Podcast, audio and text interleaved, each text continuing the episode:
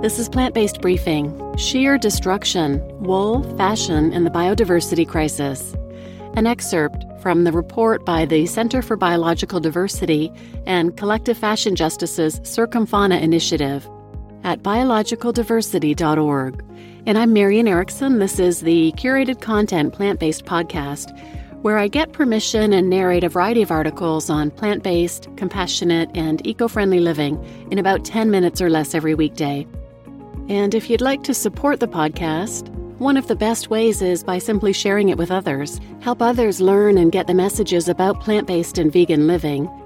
And it's also very helpful if you could leave the podcast, leave me a five star review on Apple Podcasts or Spotify. That helps others potentially decide to listen as well. And I wanted to let you know I've launched a merchandise shop on plantbasedbriefing.com. There are different plant based and vegan messages on a variety of apparel for all ages. There are stickers and car magnets, aprons, and different kitchen items as well. So please check that out and share that as well if you don't mind at plantbasedbriefing.com. And now back to today's article from the Center for Biological Diversity. They're a nonprofit working to secure a future for all species hovering on the brink of extinction.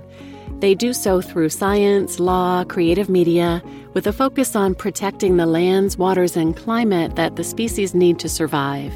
So now let's get to today's plant based briefing. Sheer Destruction Wool, Fashion, and the Biodiversity Crisis. An excerpt from the report by the Center for Biological Diversity and Collective Fashion Justice's Circumfauna Initiative at biologicaldiversity.org. Wool is a mass market commodity that operates stealthily under many layers of mythology, from legends of the Golden Fleece to bucolic images of sheep peacefully grazing in open pastures. Aesthetics often prevail over the hidden reality of wool production, both in the way we view pastures and in the visual and tactile world of fashion. But wool is not a fiber simply provided by nature. It is a scaled product of modern industrial, chemical, ecological, and genetic intervention that's a significant contributor to the climate crisis, land degradation, water use, pollution, and biodiversity loss. While the environmental impacts of the meat industry have gained significant attention, the role of farmed animals used in the fashion industry has not.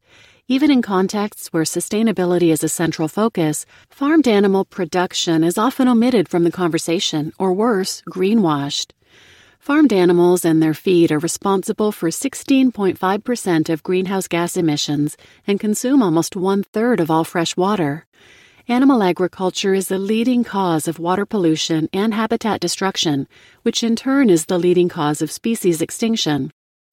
Yet a primary animal product like wool, the leading global source of animal fiber, has evaded data driven critique in and out of critical fashion discourse. Despite industry claims of sustainability, there is no centralized data to track, report, or evaluate the impact of wool on land, water, climate, and biodiversity. For this report, we looked at available data from the Higg Material Sustainability Index, MSI, Food and Agriculture Organization, FAO, Australian and U.S. government agency reports, industry sources, and scientific papers to evaluate the environmental impact of wool. The wool industry has successfully promoted a false perception of fabric made from sheep hair as natural, traditional, and sustainable. Woolmark, an organization representing 60,000 Australian wool growers, calls wool, quote, a friend to the environment. In 2020, the Prince of Wales, a patron to the Campaign for Wool, stated that wool's sustainable and biodegradable properties provide a unique natural option for us all to reassess for environmental values and purchases. But the reality of this global industry is much darker. Before shearing, sheep must be selectively bred, raised, fed, watered, treated, tracked, and measured. Contrary to popular belief, they don't simply live out their lives in pastures, occasionally shorn until they die of old age. As discussed later in this report, wool is a slaughter industry working hand in hand with the meat industry. And after shearing, wool must be heavily processed, before it can be used as fabric. Wool clothing comes with a heavy price tag of greenhouse gas emissions, land use, biodiversity loss, and pollution. Compared to other materials used in similar types of knitwear, thermal layers, and suits, the climate cost of sheep's wool is three times greater than acrylic and more than five times greater than conventionally grown cotton. Moving away from wool toward materials that are better for the planet and biodiversity can help companies meet the growing consumer demand for more environmentally responsible products. Positive consumer attitudes toward innovative and sustainable fabrics are surging. A 2020 McKinsey survey about sustainability in fashion found that two thirds of respondents believe it's important for the fashion industry to limit impacts on climate change, and 88% believe the industry should pay more attention to reducing pollution. In 2020, biodiversity was named, quote, the next frontier in sustainable fashion.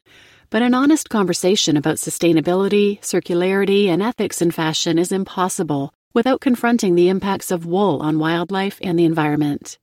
In this report, we cut through the industry funded mythology using data to assess the ecological impacts of wool throughout the supply chain, from grazing to scouring. We'll also discuss the way forward for the fashion industry with truly sustainable materials that allow nature to flourish. You just listened to Sheer Destruction Wool, Fashion, and the Biodiversity Crisis, an excerpt from the report by the Center for Biological Diversity and Collective Fashion Justice's Circumfauna Initiative at biologicaldiversity.org. And I'm Marian Erickson, and this is Plant Based Briefing. And this report has a lot of really good, really interesting information. I'm going to continue to read excerpts from it, but I'm going to spread them out so it's not all wool for a week or two, just to make sure there's still a variety.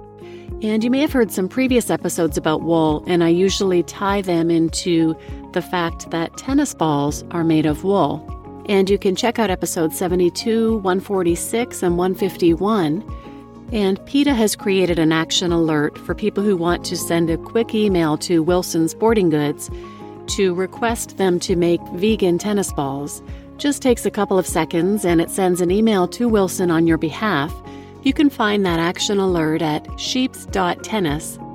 Thank you for doing that, and please share this episode with anyone who might benefit, and thanks for listening.